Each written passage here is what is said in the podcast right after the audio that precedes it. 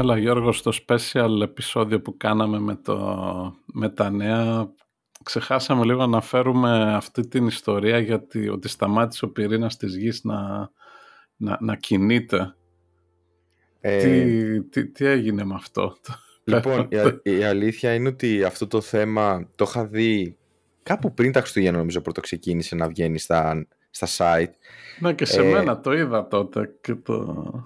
και ήταν η αφορμή τουλάχιστον ε, για το επεισόδιο αυτό με τα νέα. Γιατί είδα κάτι που ήταν viral, που προφανώς φαινόταν έτσι μπαρούφα, δηλαδή τώρα δεν γίνεται αυτά τα πράγματα. Πιστεύω ότι το είχαμε καταλάβει αν είχε σταματήσει ο πύραν γης να κινείται τελείως. Ε, αλλά τι γίνεται, όταν ε, shame on me που λένε και στο χωριό μου, ότι όταν έφτιαχνα τη λίστα με τα νέα που ήθελα εγώ να παρουσιάσω, ε, το ξέχασα τότε. Και το θυμήθηκα μετά. Οπότε μετά, αφού ηχογραφήσαμε, θυμήθηκα ότι ώρες δεν το είπαμε αυτό.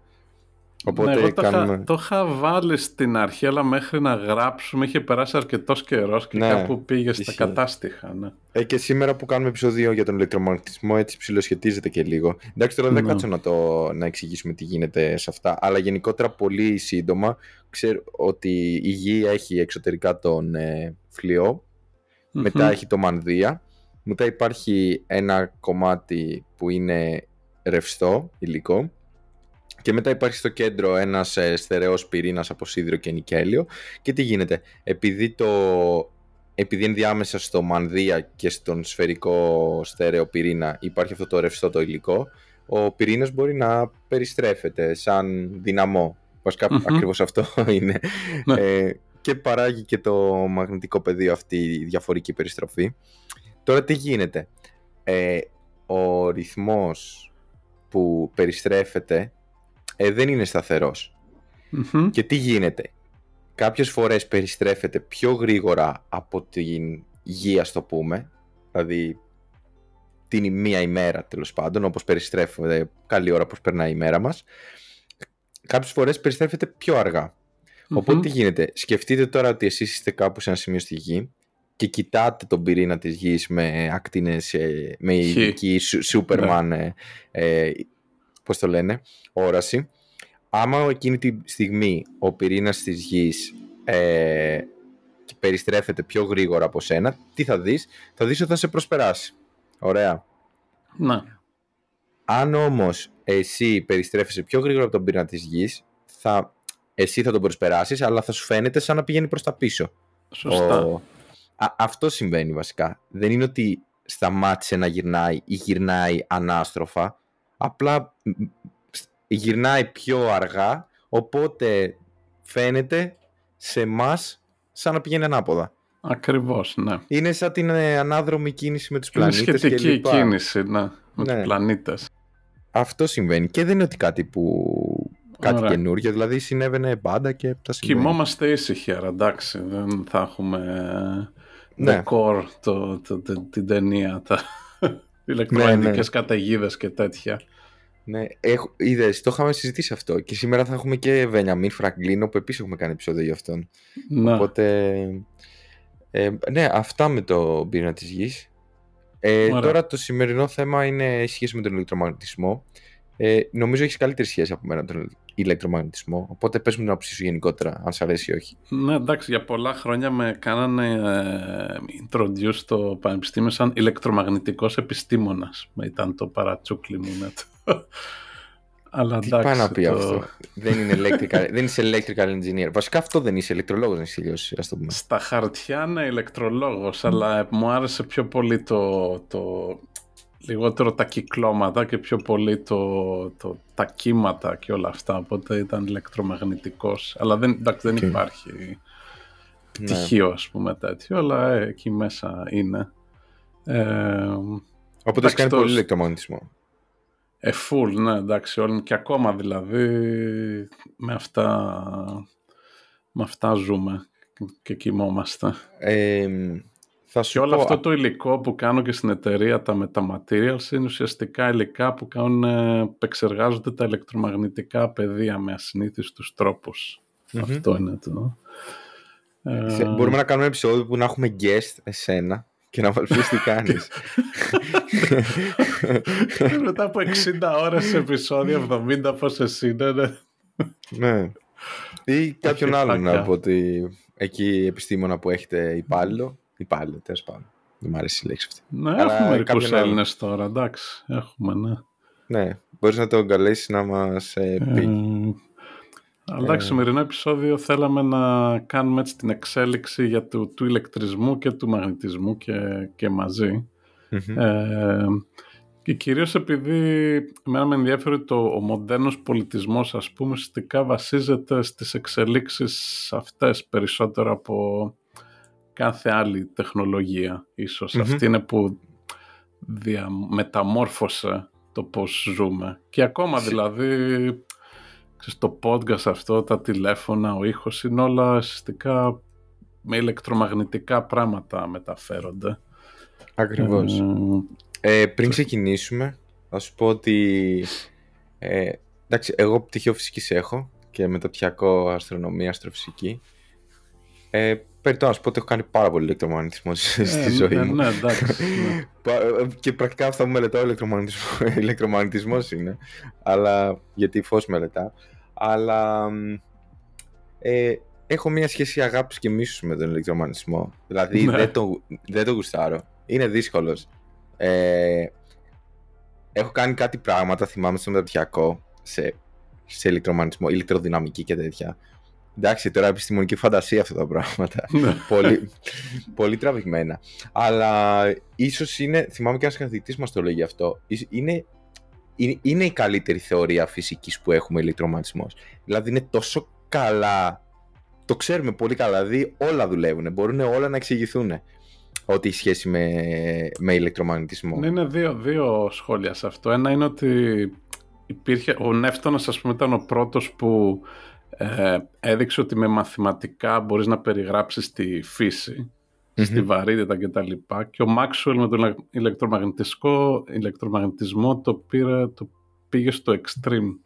Είναι σαν τα sequel ταινιών, ρε, που ξέρω, το Avatar το πρώτο και το δεύτερο, που παίρνεις κάτι που δουλεύει και το τραβάς να δεις όσο πάει. Δηλαδή, Α, μετά το Maxwell ήταν, ε, OK, full μαθηματικά τώρα η, η ερμηνεία του κόσμου. Ξέρεις, είναι- Ε, συμφωνώ και ειδικά για τον Maxwell ε, έχω να πω ότι αν και θα τέλος πάντων, το ξεκινάμε από τον Maxwell δεν Ξεκινάω έπρεπε. από το τέλος. Α, δεν θα, αλλά- αλλά... αυτό το επεισόδιο. ότι ο, ξέρω, ο Maxwell ήταν κάπου το 1860 που έκδοσε τα βιβλία, Ναι. αν θυμάμαι καλά, κάπου εκεί είναι. Και σκέψω ότι ήταν πάρα πολύ, ήταν όλα σωστά. Δηλαδή α- αυτά λειτουργούν και τώρα. Ενώ π.χ. π.χ. βαρύτητα, είδες μετά αλλάξανε λίγο τα πράγματα, υπάρχουν και άλλες θεωρίες και τέτοια. Δεν υπάρχει κάτι που να... Σίγουρα ξέρουμε και άλλα φαινόμενα, αλλά δεν ε, διαψεύδουν με κάποιο τρόπο τις βασικές αρχές. Τέλος πάντων, τις εξώσεις του Maxwell που δεν τις ανακάλυψε αυτός, απλά αυτός είπε ότι ξέρεις κάτι αυτό και αυτό και αυτό. Τελικά όλα είναι το ίδιο. Και μετά έρθει και ο Heavy Side, έφτιαξε τα μαθηματικά. Γιατί η Μμμ. αλήθεια είναι ότι αυτός έφτιαξε τα μαθηματικά που χρησιμοποιούμε τώρα. Ε, και σου λέει ο ηλεκτρομαγνητισμός όπως τον έφτιαξε, δεν ξέρω, ο Θεός, η φύση, το σύμπαν, το Matrix που ζούμε, κα- είναι im- ε, import ε, electromagnetism ASM που κάνουμε στην Python και το Ναι. παίρνεις έτσι όλη τη βιβλιοθήκη. Δηλαδή αυτό είναι, παιδιά, όλα έτσι φτιάχνονται. Ναι, από ναι. το να τρίβω ένα γυάλινο κάτι σε, σε ύφασμα μέχρι ακτινοβολία σε ακτίνες χ. Έτσι Ναι, λειτουργεί. ναι. Εντυπωσιακός. Αλλά θα φτάσουμε μετά στο Maxwell. Άρα πού να το ξεκινάμε πιάσουμε; από, από τα αρχαία πάλι. Το... Ε, να, να πω έχω λίγο κάποια σχόλια έτσι, γι' στη, σε, ό- όπως έγινε και στο προηγούμενο επεισόδιο με τη γεωλογία ίσως, ότι υπήρχαν κάποια πράγματα και φαινόμενα, ας πούμε, έτσι, ηλεκτρικά και μαγνητικά, και, αλλά ουσιαστικά μέχρι το 1700 δεν ασχολιόταν και πολύ ο κόσμος με το ερμηνεία και πώς και γιατί. Δηλαδή υπήρχαν, αλλά για χιλιάδες χρόνια ήταν οκ, ας πούμε, ναι, εντάξει, δεν μας ενδιαφέρει και πάρα πολύ. Δηλαδή στην ιστορία είναι, έχει τρία-τέσσερα χαρακτηριστικά milestones μέσα σε 2.000 χρόνια και μετά σε 100 χρόνια γίνεται το χαμός ας πούμε το, σε 100-200 χρόνια ναι, το, ε, Εντάξει, ε, ξεκινάνε με το θαλίτο μιλήσιο έτσι να κάνουμε μια αναφορά ότι αυτός ψιλοέπαιζε με το και χρυμπάρι είναι το Άμπερ στα ελληνικά νομίζω. Το και χρυμπάρι, ναι, το... Που, το, που το λέγαν τότε ηλεκτρον. Οπότε ναι. βγήκε και ηλεκτρισμός, το ηλεκτρόνιο και τα λοιπά.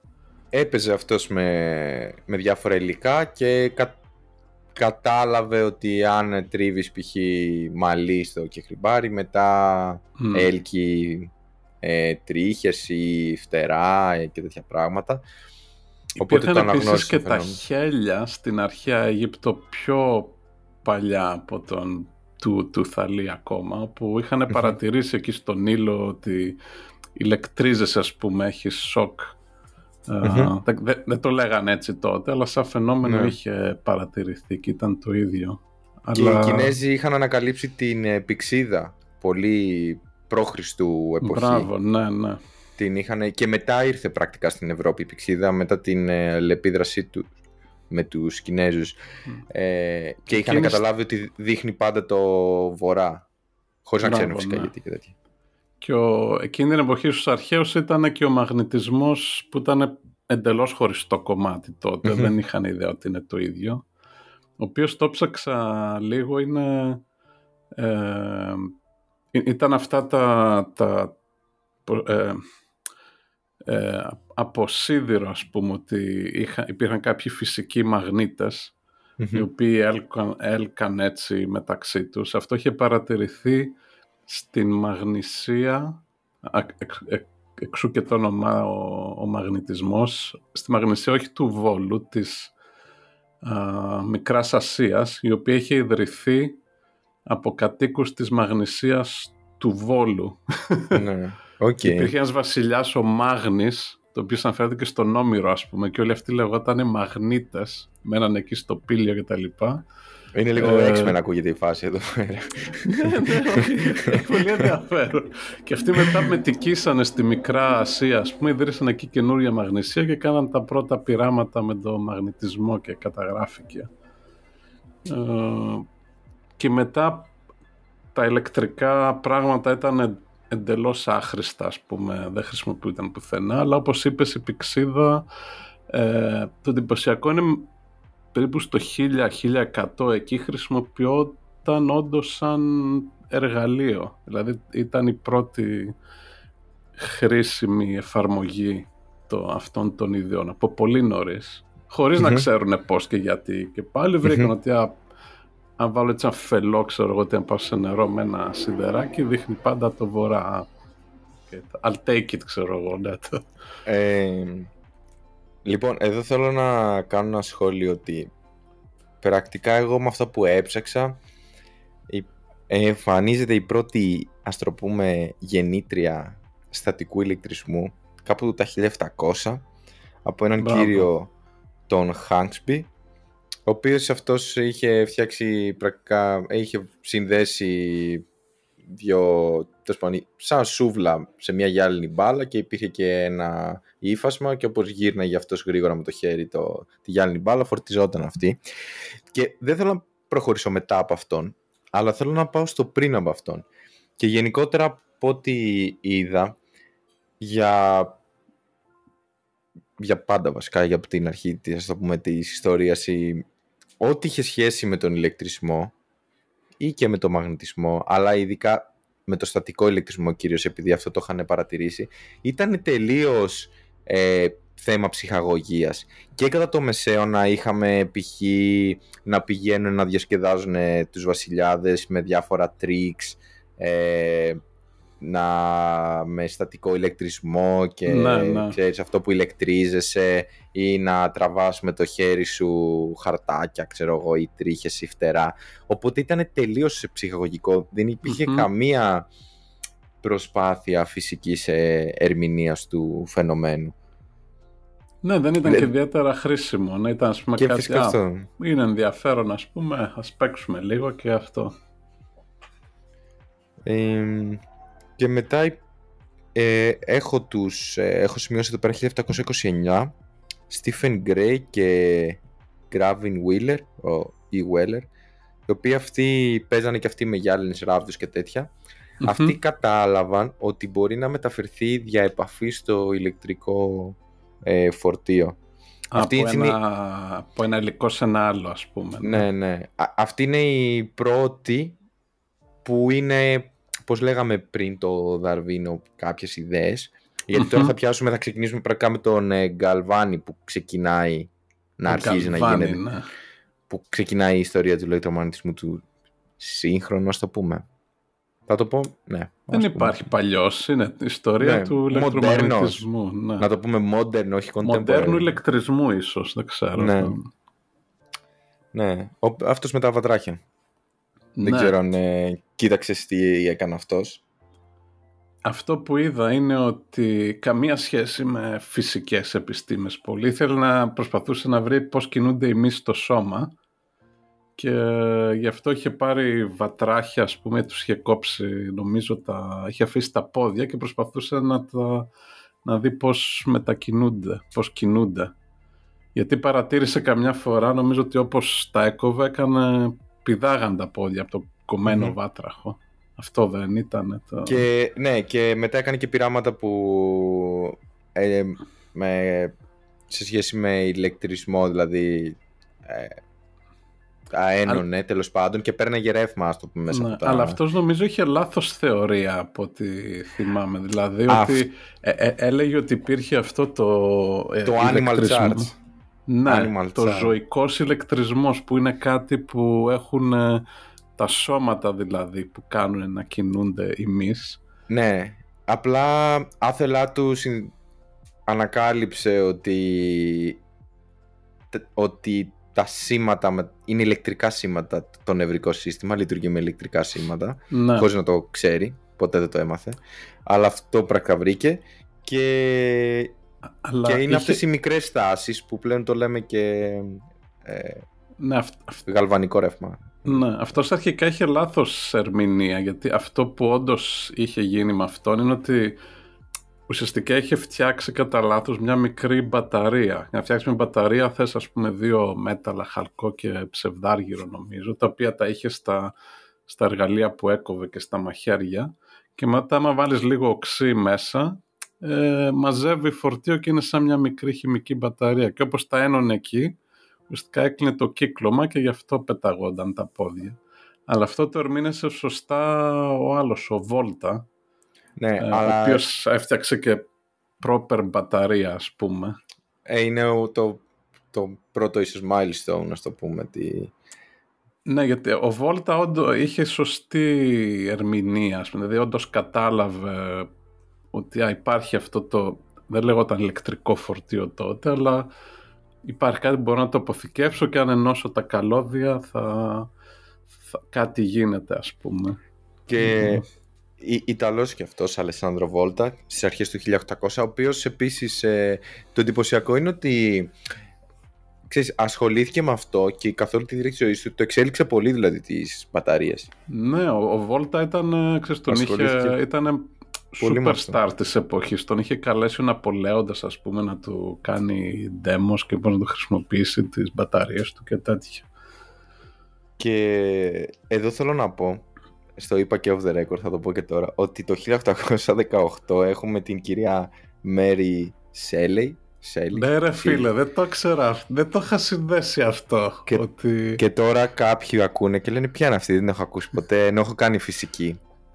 Γιατί δεν έκανε Κάπου το ξέρω το όνομα, αλλά τι είναι αυτή. Ρε. Ή μπορεί να μην το έχετε ακούσει και ποτέ. Αλλά αυτή έβγαλε ένα βιβλίο, Βρετανίδα ήταν αυτή, που ήταν ο Dr. Frankenstein, που βασίστηκε σε, στις ιδέες του Γαλβάνη και ότι με ρεύμα μπορείς να έφτιαξε και τα ζόμπι, ας το πούμε τι ήταν αυτό. Αυτό φοβό, πήρε την ιδέα ότι με τα ηλεκτρισμό λίγο τα πόδια από τα βατράχια κουνιούνται και το πήρε οκ, θα φτιάξω έναν άνθρωπο να κουνιέται με ναι, κεραυνό. Έναν φανταστικό ναι. επιστήμονα που έμαθε τη, την τέχνη ας το πούμε, από τον Γαλβάνη και την εφάρμοσε στο ναι, Ενώ ήξερα την ιστορία του, του Frankenstein και αυτό, που, ενώ του βιβλίου ας πούμε και τις ταινίες που έχουν βγει δεν είχα συνειδητοποιήσει μέχρι σήμερα ότι είχε εμπνευστεί από τη δουλειά του Γαλβάνη με τα βατράχια. Ναι, είναι,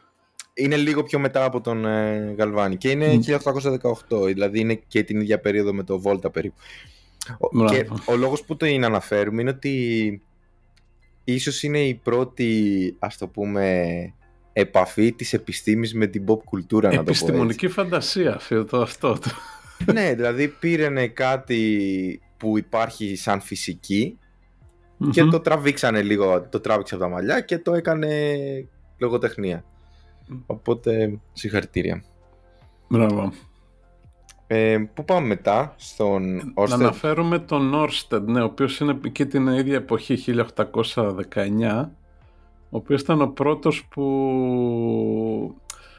είχε, είχε αυτός μια πηξίδα τότε και είδε ότι ένα ηλεκτρικό ρεύμα, ένα καλώδιο, κατά τύχη ήταν αυτό και στη Δανία, ότι κούναγε την πηξίδα. Οπότε και ήταν η πρώτη φορά όπου θα ήθελα πραγματικά να ήμουν ο Όρστεντ στη θέση του. Δηλαδή να έχεις δύο εντελώς διαφορετικά πράγματα. Μια πηξίδα που είναι για μαγνητικά και ένα ρεύμα, ας πούμε, με, ένα καλώδιο με ρεύμα που είναι ηλεκτρικό πράγμα και να βλέπεις ότι το ένα επηρεάζει το άλλο. Ε, δηλαδή ήταν, μέχρι πριν από αυτό πραγματικά δεν υπήρχε ιδέα και ήταν μια κατά λάθος ανακάλυψη. Ναι, και πρακτικά μετά πάμε, Αμπέρ είναι το επόμενο πρόσωπο στην, ε, στη, με τον περίφημο νόμο, έτσι, νόμο Αμπέρ, που πήρε τις ιδέες από τε, τον Όρστετ και πρακτικά αυτό που έκανε ήταν ότι μαθηματικοποίησε, ας το πούμε, τις ιδέες του Όρστετ Γι' αυτό έχουμε και τώρα τον νόμο Αμπέρ που πρακτικά τι λέει ότι όταν από ένα ε, όταν από έναν αγωγό ένα καλώδιο π.χ. περνάει ηλεκτρικό ρεύμα τότε δημιουργείται μαγνητικό πεδίο γύρω από τον αγωγό. Ε, και, ναι, και εκείνη την εποχή είχα, είχαν καταλάβει τώρα ότι και υπάρχει το, το στατικό φορτίο στον ηλεκτρισμό αλλά όταν αυτό κουνιέται αυτό είναι το μυστικό που δημιουργεί μαγνητισμό. Ναι, αυτό ήθελα να πω ότι και εκείνη την εποχή αρχίζει και μπαίνει η ιδέα ότι κάτι πρέπει να το μετακινεί το ηλεκτρικό φορτίο, να το κουβαλάει, ας το πούμε, το ηλεκτρικό Γιατί καταλάβανε ότι μπορεί να κινείται. Οπότε άρχισε να μπαίνουν τα πρώτα θεμέλια, ας το πούμε, της ιδέας του ηλεκτρονίου. Αλλά ούτε καν δεν είμαστε κοντά σε αυτό ακόμα. Απλά ότι κάτι πρέπει να μεταφέρει το ηλεκτρικό φορτίο. Και ναι. ίσως είναι η αρχή της μαθηματικοποίησης του ηλεκτρομαγνητισμού. Ότι ναι. πέρα από το να, να φτιάχνουμε fancy πραγματάκια για να κάνουμε επίδειξη, ότι πρέπει να το δούμε σοβαρά σαν επιστήμη όπως και η βαρύτητα, οι δυνάμεις και οι κινήσεις και όλα αυτά, η ναι. αστρονομία. Έχουμε το Faraday εκεί, δεν ξέρω αν το... που είναι λίγο πριν τη μαθηματικοποίηση. Έχω και το NOM εγώ παράλληλα. Α, και ο είναι στο ίδιο group, ο Μαμπέρ αυτή, ναι. Ναι. Οπότε δεν ξέρω με ποιον θες να... Θες να πω πρώτα για τον Νόμ, γιατί, γιατί ο Faraday είναι milestone. Λοιπόν, ναι. ε, Georg Ohm, Γερμανός, 1827, αυτός έκανε πειράματα με τις μπαταρίες που είχε φτιάξει ο Volta. Ε, και κατάλαβε το εξής ότι το, η ένταση του ηλεκτρικού ρεύματος είναι ανάλογη της διαφοράς δυναμικού, αυτό που λέμε το voltage στα αγγλικα ε, το πρώτο αυτό. Και έφτιαξε και τη φόρμουλα αυτή με το που εισήγαγε και την έννοια της αντίστασης που πήρε και το όνομά του η μονάδα μέτρης στα ohm. Οπότε είπε ότι η ένταση είναι ανάλογη της τάσης και αντιστρόφως ανάλογη της αντίστασης αυτό γιώτα ίσον v προς r. Και ε, έτσι έχουμε ένα ωραίο ότι έχουμε το γιώτα, το είναι ένταση που είναι σε αμπέρ, το, τα, την τάση που πήρε το όνομα volt από τον Volta και το νόμ, οπότε είναι και οι τρεις. Αυτοί οι τρεις μαζί, το τρίγωνο και ναι. συνδέονται. Παίρνουν και τα ονόματά τους ε, οι, οι μονάδες. Μπράβο, ναι. Και νομίζω το πρώτο milestone πάμε στον Faraday, τον αντίστοιχο Δαρβίνο, Νεύτωνα κλπ. αλλά του ηλεκτρομαγνητισμού. Ναι, ο Faraday είναι, είναι, έκανε αυτό που λέγαμε στην αρχή για το πώς επηρέασε το μοντέρνο πολιτισμό είναι ουσιαστικά από τη δουλειά του Faraday στο συγκεκριμένο ε, αντικείμενο γιατί έφτιαξε το, τον πρώτο κινητήρα από αυτό που έκανε ήδη αυτές τις ιδέες ότι α, ηλεκτρικό ρεύμα και οι μαγνήτες κάπως συνδέονται. Και πήρα ένα κομμάτι από μέταλλο, ένα σίδηρο και το έβαλε γύρω γύρω καλώδιο σε loop ας πούμε και όταν το βάλεις αυτό σε μια τάση μετά σε μια μπαταρία είδε ότι μπορούσε να ανοιγοκλείσει το μαγνήτη. Δηλαδή το ότι το ρεύμα γύρναγε γύρω από το σίδηρο ε, δημιουργούσε πάρα πολύ μαγνητισμό και αυτή ήταν η πρώτη φορά που μαγνήτες υπήρχαν για χιλιάδες χρόνια ε, αλλά ήταν η πρώτη φορά που ήταν ένας μαγνήτης ελεγχόμενος. Δηλαδή μπορούσες κατά βούληση τώρα να ανοιγοκλείσεις ένα μαγνήτη. Και όταν ανακάλυψε αυτό, είναι εύκολο να δημιουργήσεις μετά έναν, έναν κινητήρα. Το κινητήρα ουσιαστικά είναι, παίρνεις ένα στατικό μαγνήτη και έναν μαγνήτη σαν αυτό του Faraday που λέγεται ηλεκτρομαγνήτης που ελέγχεται και το βάζεις το ένα μέσα στον άλλον. Εντάξει, έχουν μια διαμόρφωση ας πούμε τα σχήματα, αλλά επειδή μπορείς να κλείσεις τον ένα, μπορείς να μετακινήσεις τον σταθερό μαγνήτη, δηλαδή να, να αρχίσει να περιστρέφεται γύρω-γύρω. Ε, και αυτή είναι η ιδέα του κινητήρα, δηλαδή έχεις ένα μαγνήτη που τον ανοιγοκλίνεις και αυτός δίνει κίνηση σε έναν σταθερό μαγνήτη που περιστρέφεται και στις, στην παραγωγή ενέργειας τώρα ουσιαστικά γίνεται το ανάποδο. Δηλαδή ε, ε, παράγεται συνήθως κάποιος ατμός που γυρίζει μια τουρμπίνα. Στο τέλος υπάρχουν κάποιοι εν τέλει ένας μαγνήτης σταθερός που γυρνάει που περιστρέφεται λόγω του ατμού γύρω από έναν ηλεκτρομαγνήτη και σημαίνει το ανάποδο τότε ότι αν κουνήσεις ένα σταθερό μαγνήτη γύρω από έναν τέτοιο, παράγεις ουσιαστικά. Το ανάποδο δηλαδή από ναι. το Ανακάλυψε την επαγωγή. Το Μπράβο. Και, και ουσιαστικά όλη η παραγωγή ενέργειας που γίνεται σήμερα με εξαίρεση τις μπαταρίες χημικά και τα φωτοβολταϊκά, τα ηλιακά ε, γίνεται με αυτόν τον τρόπο. Ακόμα και, και η πυρηνική, ναι. η υδροηλεκτρική. Το πώς κουνάς το μαγνήτη αλλάζει. Ναι, ουσιαστικά και ας πούμε δημιουργείς κάπως ενέργεια με έναν τρόπο, κουνάς κάτι τουρμπίνες που έχουν μαγνήτες και αυτές επειδή έχει και ένα άλλο μαγνήτη παράγει ναι. τον ηλεκτρισμό και είτε είναι ανεμογεννήτρια και το κουνάει ο αέρας είτε είναι ναι. ατμός που δημιουργείται από καύση κάρβουνου ή δηλαδή, α, αυτή η ιδέα από μόνη της, εγώ θα την έχω τόπα, ας πούμε, ότι έχει το μεγαλύτερο impact στο, στο, στην ιστορία, στο, στην θεωρώ πράξη το... δηλαδή, πόσο ναι, αλλάζει η ζωή ίσως, του. Θεωρώ και εγώ το ίδιο, δηλαδή ό,τι και να κάνει και ο Νεύτωνας και ο, και ο Einstein, ας το πούμε, για την καθημερινότητά μας, ας το πούμε, δεν θα άλλαζε τόσο άμα ξέραμε πώς λειτουργούν οι μαύρες τρύπες, ας το πούμε. Και ο ναι, ναι, είναι που έβαλε ηλεκτρισμός στα σπίτια και, και έχουμε, θα είχαμε ίντερνετ. Εντάξει, αυτός ναι. είχε την. Ναι, ήταν. Οπότε θέλω να, συνε... να μείνουμε λίγο στο Φαραντέ, γιατί πρώτα απ' όλα θέλω να πω ότι είναι σημαντικό και το πλαίσιο στο οποίο ε, ερευνητικά μεγάλωσε και ε, πώς να το πω, και εργάστηκε γιατί είμαστε σε αυτή την εποχή της άνθησης στην Αγγλία, στη Μεγάλη Βρετανία, στο Λονδίνο, οπότε ναι, ήταν ήξερε το, το Λονδίνο, ήξερε... Ήταν, ναι, δεν έχουμε πάει ακόμα στην, στην Αμερική. Ακόμα θέλουμε λίγο να φτάσουμε στον Έντισον για να γίνει η Νέα Υόρκη η Μητρόπολη του κόσμου.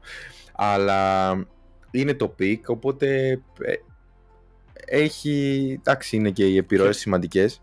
Να, να πω και ένα άλλο παράδειγμα τι γινόταν τότε στο Λονδίνο. Ένα από, τις, ένα από τα demos που είχαν γίνει σε σχέση με τον ηλεκτρισμό το είχε κάνει ο Humphrey Davy ο οποίος είχε πάρει δύο ουσιαστικά έβαλε δύο μέταλλα ε, σε μια μπαταρία πάλι τα οποία είχαν ακίδες πολύ μικρά και όταν τα φέρνεις λίγο κοντά, ξέρω κάποια χιλιοστά, ξέρεις κάνει ένα spark, μια σπιθα Και αυτό παράγει φως, ας πούμε, πολύ δυνατό, λόγω της πίθας. Ε, αυτό το έκανε ο τύπος όταν όλοι ο υπόλοιπος κόσμος ήταν με τα κεριά και τις φωτιές. Δηλαδή, και ουσιαστικά ήταν ο πρώτος που παρήγαγε ε, τεχνητό φως με αυτόν τον τρόπο. Δεν εχουμε ακόμα λάμπες και τέτοια, ξέρεις, ναι, όχι, που λες εσύ, αλλά φαντάζεσαι να είσαι το 1800 τότε στο Λονδίνο, να είσαι με τα κεριά όλα τα πορτοκαλί, τα φώτα αυτά και τα τζάκι, να πηγαίνεις εκεί και να σου δείχνει αυτό το πράγμα να παράγει φως, ας πούμε, από το πουθενά. αέρα. Ναι. Ε, οπότε, συνολικά ο Faraday ήταν σημαντικός γιατί ένωσε, θα πω, μάλλον και ο ίδιος κατάλαβε ότι αυτά με το στατικό ηλεκτρισμό, τα και χρυμπάρια και αυτά, οι μπαταρίες, αλλά και τα φαινόμενα με τους αγωγούς που παράγουν μαγνητικά πέδια κλπ. Ότι είναι όλα το ίδιο πράγμα. όλα είναι το ίδιο. Και ο επόμενος ε, superstar που, που τα πήρε αυτά και σου λέει πολύ ωραίες ιδέες όμως αλλά είναι λίγο μπάχαλο πάμε να φτιάξουμε ωραία μαθηματικά και να τα εξηγήσουμε και να τα συνδέσουμε και είναι ο Maxwell, Σκοτσέζος αυτός. Ναι, ε, ο Φάραντε το... να πούμε εδώ ήταν full, full πειραματικός, δηλαδή δεν, δεν είχε ιδέα από μαθηματικά ναι. και αυτά, ήταν ε, πρακτικός τύπος, έπαιρνε πράγματα εκεί, τα βάζε μαζί και έβλεπε τι γινόταν. Ο, ο Maxwell έβγαλε δύο δύο βιβλία. Τέλος πάντων, για δύο είναι οι γνωστές δουλειές. Το ένα είναι που έβγαλε το 1855 που σημείωσε εδώ, που είναι, που λέγεται, πώς να το πω, βασιζόμενες ιδέες του Faraday, αλλά στα αγγλικά είναι on Faraday's Lines of Force και πήρε και έβαλε διαφορικές εξισώσεις σε αυτά που είχε βρει ο Faraday. Και μετά, ναι. μετά από 10 χρόνια, στο πούμε εκεί το 1860-62 κλπ, βγάζει αυτό το, οι φυσικές αρχές, ας το πούμε, των mm-hmm. δυνάμεων, κάπως έτσι λεγότανε, που σε αυτό έχει πάρει όλους, νόμο Αμπέρ, Φαραντέι, ε, τον Γκάους που δεν τον αναφέραμε. Με τον Γκάους είναι λίγο περίεργο γιατί ο Γκάους είναι μαθηματικός οπότε ο Μάξουελ χρησιμοποιήσει τα μαθηματικά του Γκάους για να εξηγήσει ναι, ναι. το ηλεκτρικό πεδίο από Ε, δεν είναι ακριβώς... Ε, ε, ποιον έχω ξεχάσει; Κάποιον έχω ξεχάσει. Μπιό Σαβάρ δεν είναι κι αυτός. Μπιό Σαβάρ, εντάξει είναι Κάτι άλλο είναι αυτό, είναι... να δεν είναι core εξισώσεις Maxwell, εντάξει, είναι ναι. λίγο. Ε, εντάξει, ο, να πούμε ότι ο Maxwell ήταν θεωρητικός έτσι και πιο πολύ ασχολείται με το φορμαλισμό και αυτά. Ναι, δεν ήταν ναι, full θεωρητικός, full θεωρητικός. Οπότε είναι πάρα πολύ σημαντικό γιατί έκανε όλη αυτή την ενοποίηση, έφερε και μαθηματικά. Που η αλήθεια είναι ότι κάπου ίσως. Γιατί θα δώσει όλο αυτό το boost μετά. Που θα ερθουν και. Για μένα, ο Μάξουελ είναι αυτό που είπες και εσύ. Εδραίωσε ίσως τη σύγχρονη φυσική. Το ότι ξέρεις κάτι, μπορώ με μαθηματικά να βρω ναι, να κάτι... όλα αυτά τα πράγματα, με... ναι. Πρόσεχε να δεις, μέχρι τότε τα παρατηρούσαν, κάνανε πειράματα και προσπαθούσαν να τα εξηγήσουν. Μετά, π.χ. ο Μάσκος σου έλεγε ότι ξέρεις κάτι, άμα κάνεις αυτό, αυτό και αυτό, θα, πρέπει, θα γίνει έτσι. Και π.χ. ήρθε ο Χέρτς και σου λέει, Α, και τα ηλεκτρομαγνητικά κύματα. Δεν βρήκαμε πρώτα τα ηλεκτρομαγνητικά κύματα και πήγαμε να τα εξηγήσουμε μαθηματικά. Είδαμε ότι με τα μαθηματικά μπορεί να προκύψει και αυτό το φαινόμενο και αυτό το φαινόμενο. Δηλαδή είναι η σύγχρονη φυσική, που η, η θεωρητική φυσική είναι, όπως το είδαμε και πρόσφατα με τα βαρυτικά κείμενα, είναι 100 χρόνια μπροστά από την πειραματική. Ναι, ναι. Προβλέπει φαινόμενα. Ε, αυτό έδωσε ο Μάσκελ, ότι μπορούμε πλέον να προβλέπουμε φαινόμενα. Και ήρθαν και μετά τα υπόλοιπα Μπόλτσμαν και όλοι αυτοί που ασχολήθηκαν. Εντάξει, και με... αυτό αυτό που θα έλεγα εγώ είναι ότι και με τον Έφτανα και με την βαρύτητα μπορούσαν να προβλέψουν τώρα πράγματα. Δηλαδή, με, ε, γράφανε με μαθηματικό τρόπο κινήσεις πλανητών και αυτά. Αλλά αυτό που έκανε ο Μάξουελ είναι ότι έδειξε ότι αυτό το πράγμα δεν είναι one-off. Δεν είναι ότι τυχαίνει η βαρύτητα να περιγράφεται μαθηματικά. Το έκανε το ίδιο πράγμα σε ένα εντελώς διαφορετικό αντικείμενο ε, που ήταν ο ηλεκτρομαγνητισμός. Οπότε άπαξ και έχεις τώρα δύο σημεία, ας πούμε, ξέρεις, και τη βαρύτητα και τον, και τον ηλεκτρομαγνητισμό, εκεί είπαν, οκ, είναι πιθανό τα πάντα στη φύση να είναι με μαθηματικά τώρα, όπως και ε, έτσι βγήκε τελικά. Δηλαδή ακόμα και τώρα. Ε, μετά εντάξει έχουμε το... ε, εκεί κάπου είναι το... Νομίζω γίνεται και αυτό το boom στο θέμα του ηλεκτρομαγνητισμού, οπότε μετά έρχονται, ξέρεις, ο Hertz, έχουμε το Marconi με τους τηλέγραφους, έχουμε... ασχολείται περισσότερος κόσμος. Ναι, ένα λίγο σχόλιο γι' αυτό για, από μένα είναι ότι μέσα με τις εξισώσεις έδειξε και αυτό ότι ε, δημιουργούνται κύματα ε, τα οποία είχαν την ίδια ταχύτητα με την ταχύτητα του φωτός. Του φωτός. Οπότε εκεί βγήκε και ότι το φως είναι και αυτό ηλεκτρομαγνητικό κύμα που ήταν ένα εντελώς διαφορετικό κομμάτι. Και υπάρχει γνωστή ιστορία όπου είχε, είχε βγάλει μαθηματικά την ταχύτητα των κυμάτων αυτό και ήταν ο Μάξουλ στο Ενδιβούργο και είχε πάρει το τρένο για το Λονδίνο εκεί για να τσε, πάει να τσεκάρει γιατί δεν ασχολιόταν με φως ας πούμε τότε και έπρεπε ούτε είχε τηλέφωνα τίποτα έπρεπε, έπρεπε να κατέβει κάτω ας πούμε να τσεκάρει με τα άλλα γκρουπ ξέρω εγώ τι, ποια είναι η ταχύτητα του φωτός τότε και να δει ότι είναι ίδιο. Οπότε να είσαι στο τρένο αυτό τώρα, να είσαι ο Μάξουλ ας πούμε και να περιμένεις τις ώρες μέχρι να δεις αν είσαι σωστός ή όχι. Ε, και μετά ο Hertz που ανέφερες ουσιαστικά έδειξε, ήταν ο πρώτος που δημιούργησε τεχνητά ηλεκτρομαγνητικά κύματα. Δηλαδή ότι απέδειξε ότι ναι, ο Μάξουλ ήταν σωστός. Το... εγώ θέλω δύο αναφορές να κάνω και κάπου εδώ δεν έχω κάτι άλλο να πω. Μετά μπορούμε να πάμε στη σύγχρονη εποχή που μπορεί να μας πείσει περισσότερα. Πολύ σύντομα θα πούμε τα σύγχρονα, ναι. Ναι, ε, η μία είναι θέλω να πούμε ότι άμα μεταφερθούμε τώρα στην άλλη πλευρά του Ατλαντικού σιγά σιγά που οι Ηνωμένες Πολιτείες πλέον αρχίζουν να γίνονται υπερδύναμοι, έχουμε δύο ανθρώπους θέλω να αναφέρω. Κύριε εντάξει, είναι πάρα πολύ σε όλο αυτό το, το lore του ηλεκτρομαγνητισμού, αλλά απλά θέλω να πω στον Ανρί, επειδή η Henry, δεν ξέρω πώς προφέρει, επειδή δεν είναι και πολύ ίσως γνωστός, αλλά έχει μια μονάδα μέτρηση βέβαια της επαγωγημότητας.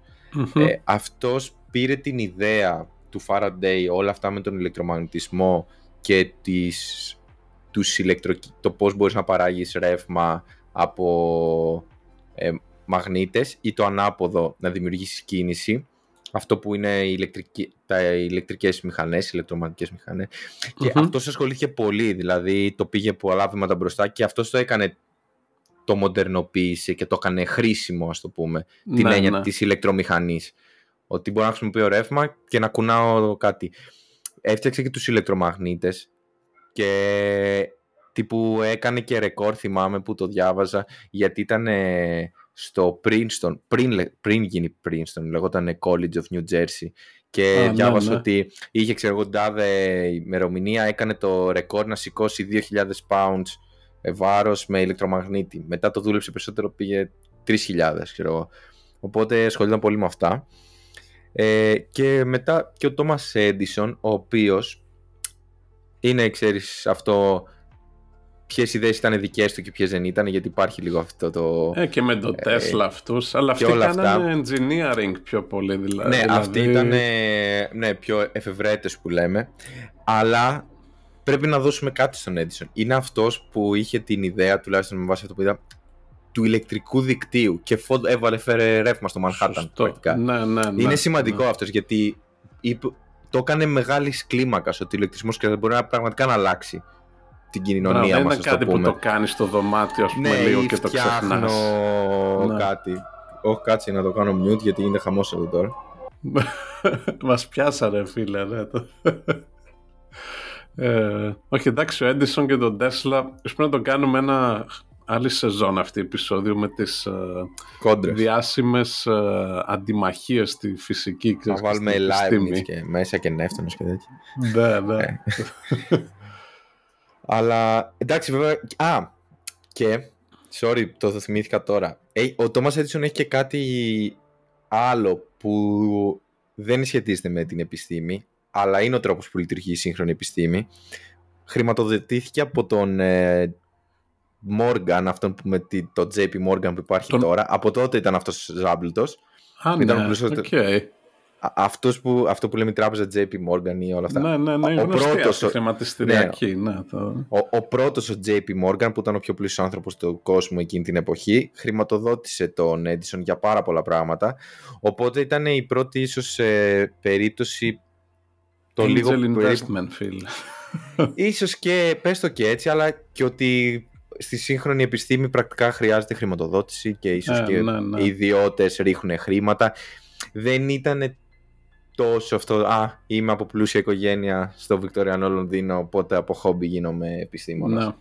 Ότι ζητάω λεφτά από κάποιον που έχει λεφτά. Αυτό. Mm-hmm. Ωραία, ε, ωραία. Αυτά και τώρα μετά εντάξει άμα θες πες μας τα πιο σύγχρονα έτσι σύντομα. Δύο μικρά σχόλια ναι, τα, τα σύγχρονα σου πω ενώ έχει άπειρη φυσική έχει λιγότερο impact ίσως στην καθημερινότητα Mm-hmm. Εντάξει, έχει κάποια πράγματα, αλλά μπορεί να είναι άλλο επεισόδιο αυτό. Εντάξει, έχει πολύ, πολύ πράγμα. Ε, το μόνο ίσως που αξίζει να... Το, το highlight είναι ότι ε, κάποια στιγμή αναβαθμίστηκε ο ηλεκτρομαγνητικός για να μπει και η κβαντική φυσική μέσα. Ε, mm-hmm. Γιατί υπήρχε ένα πολύ βασικό πρόβλημα τότε, στο αρχές του 20ου αιώνα τώρα, ότι είχαν ανακαλύψει ότι και το άτομο ουσιαστικά είναι ηλεκτρόνια αρνητικά φορτισμένα πρωτόνια στο κέντρο θετικά και υπήρχε η απορία, ξέρεις, αυτά πρέπει να έλκονται γιατί δεν είναι τα... Πώς γίνεται να υπάρχουν τα άτομα και, και δεν έλκονται. Το οποίο ήταν το νούμερο ένα πρόβλημα του 20ου αιώνα ίσως. Η απάντηση προφανώς ήταν ότι... Προφανώς. Ήταν ότι υπήρχε αυτή η κβαντική θεωρία που ουσιαστικά σου λέει ότι δεν μπορούν τα σωματίδια να πηγαίνουν όπου θέλουν, υπάρχουν κάποιοι κανόνες. Ε, έχουμε κάνει κάποια επεισόδια γι' αυτό, αλλά δεν το αναλύσουμε σε βάθος τώρα. Απλώς ότι ολοκληρώθηκε με το, με το Feynman που πήρε και το Nobel το 1965, μαζί με άλλους δύο, τον Swinger και τον, τον Monaga, που ουσιαστικά πήραν τη θεωρία του Maxwell και τη συνδυάσανε με κβαντική θεωρία βγήκε αυτή η κβαντική ηλεκτροδυναμική που είναι η πιο ακριβής θεωρία by far που έχουμε το σήμερα. QED. Ναι, ναι, δηλαδή με ακριβή έξω 10 δεκαδικών ψηφίων ας πούμε οι προβλέψεις. Ε, και ένα τελευταίο για να κλείσουμε ότι κοιτώντας την επίδραση που είχε στο, στην κοινωνία μας ο ηλεκτρισμός ε, βασίζεται νομίζω στο τέλος σε μία ιδιότητα της φύσης, η οποία είναι η, η αντίσταση, η αγωγημότητα, είναι ανάποδα αυτά. Ναι. Είναι μία παράμετρος που στα διάφορα υλικά, ε, ξέρεις, υπάρχουν οι αγωγοί και οι μονοτές που λέμε. Οι αγωγοί έχουν πολύ μεγάλη αγωγημότητα, οι μονοτές σχεδόν καθόλου. Αλλά πάει από το 0 στους μονοτές ή κοντά στο 0 στον αέρα, στο ξέρω εγώ ένα δισεκατομμύριο που είναι στα μέταλλα. Και αυτό είναι που επιτρέπει ένα ηλεκτρόνιο ας πούμε, που παράγεται στην πτωλεμαίδα ε, είναι, είναι, είναι, ένα χιλιοστό δίπλα από το καλώδιο που το περιβάλλει το πλαστικό. Και αντί να πηδάει να πηγαίνει το ηλεκτρόνιο στο πλαστικό πάει ξέρω εγώ εκατοντάδες χιλιόμετρα και κατεβαίνει στην Αθήνα. Το ηλεκτρόνιο ε, ε, και αυτό τώρα, είναι... βέβαια, τώρα βέβαια κάποιος θα πει που έχει δει το επεισόδιο ε, του Έλα μωρέ που έλεγε για το ηλεκτρικό δίκτυο, πώς λειτουργεί το ηλεκτρικό ρεύμα που κινείται. Το έχεις δει αυτό που είχε γίνει λίγο viral. Ναι εντάξει δεν είναι τα ηλεκτρόνια που μετακινούνται ακριβώς είναι τα κύματα ναι. αλλά τέλος πάντων το, η ιδέα είναι ότι ξέρεις, επειδή είναι, υπάρχει αυτό στο, ο, ο, το ένα δισεκατομμύριο ας πούμε factor διαφορά αυτό είναι που έχει επιτρέψει όλη αυτή την παραγωγή ηλεκτρισμού και τη διανομή και όλα αυτά. Και είμαστε τυχεροί που τα, τα στοιχεία ας πούμε είναι δομημένα με τέτοιο τρόπο που να το επιτρέπουν αυτό το πράγμα. Και ειδικά που πλέον αυτό έχει ανοίξει περισσότερο και που πλέον προσπαθούμε με υπεραγωγούς να φτιάξουμε ναι, αυτό υπήρχε από τότε, ξέρεις, από το 1800, όταν βγήκε ο νόμος του ΩΜ, είχαν πει ότι, α, ξέρω, μάλλον αν είμαστε σε πολύ χαμηλή θερμοκρασία δεν θα υπάρχει αντίσταση. Το, mm. είχε, το είχαν βρει αυτό. Και έχουμε και τους ημιαγωγούς που όλα μας τα ηλεκτρονικά βασίζονται σε αυτό, κατά κύριο λόγο. Μπράβο, ναι, ναι. Οπότε... Αυτά, ε, εντάξει. Αυτά, έτσι μια σύντομη ιστορική αναδρομή. Αυτό είναι, είναι λίγο άδικο αυτό το επεισόδιο γιατί εντάξει, το Εντάξει, πολλούς και ξέρουμε το Κουλόμπ έπρεπε να αντικείμενο- αναφερθεί, αλλά Ναι. ήταν πολύ εμπειρικός ο Κουλόμπ. Ναι, ναι. Αυτό το επεισόδιο, Ε. επειδή το αντικείμενο το ξέρουμε λίγο καλύτερα, ας πούμε, και λόγω σπουδών, εντάξει, το βγήκε λίγο πιο μεγάλο. Ναι. Αυτά. Οπότε Ωραία, χαιρετούμε Γιώργο. και τα λέμε την επόμενη εβδομάδα. Τώρα θα δούμε. Μάλλον θα είναι επεισόδιο έκπληξη. Την επόμενη Θα εβδομάδα. δούμε, ναι, πώς θα πάνε τα πράγματα. Έχουμε, έχουμε. Έχουμε ιδέες. Αυτά. Γεια χαρά. Άντε, για χαρά.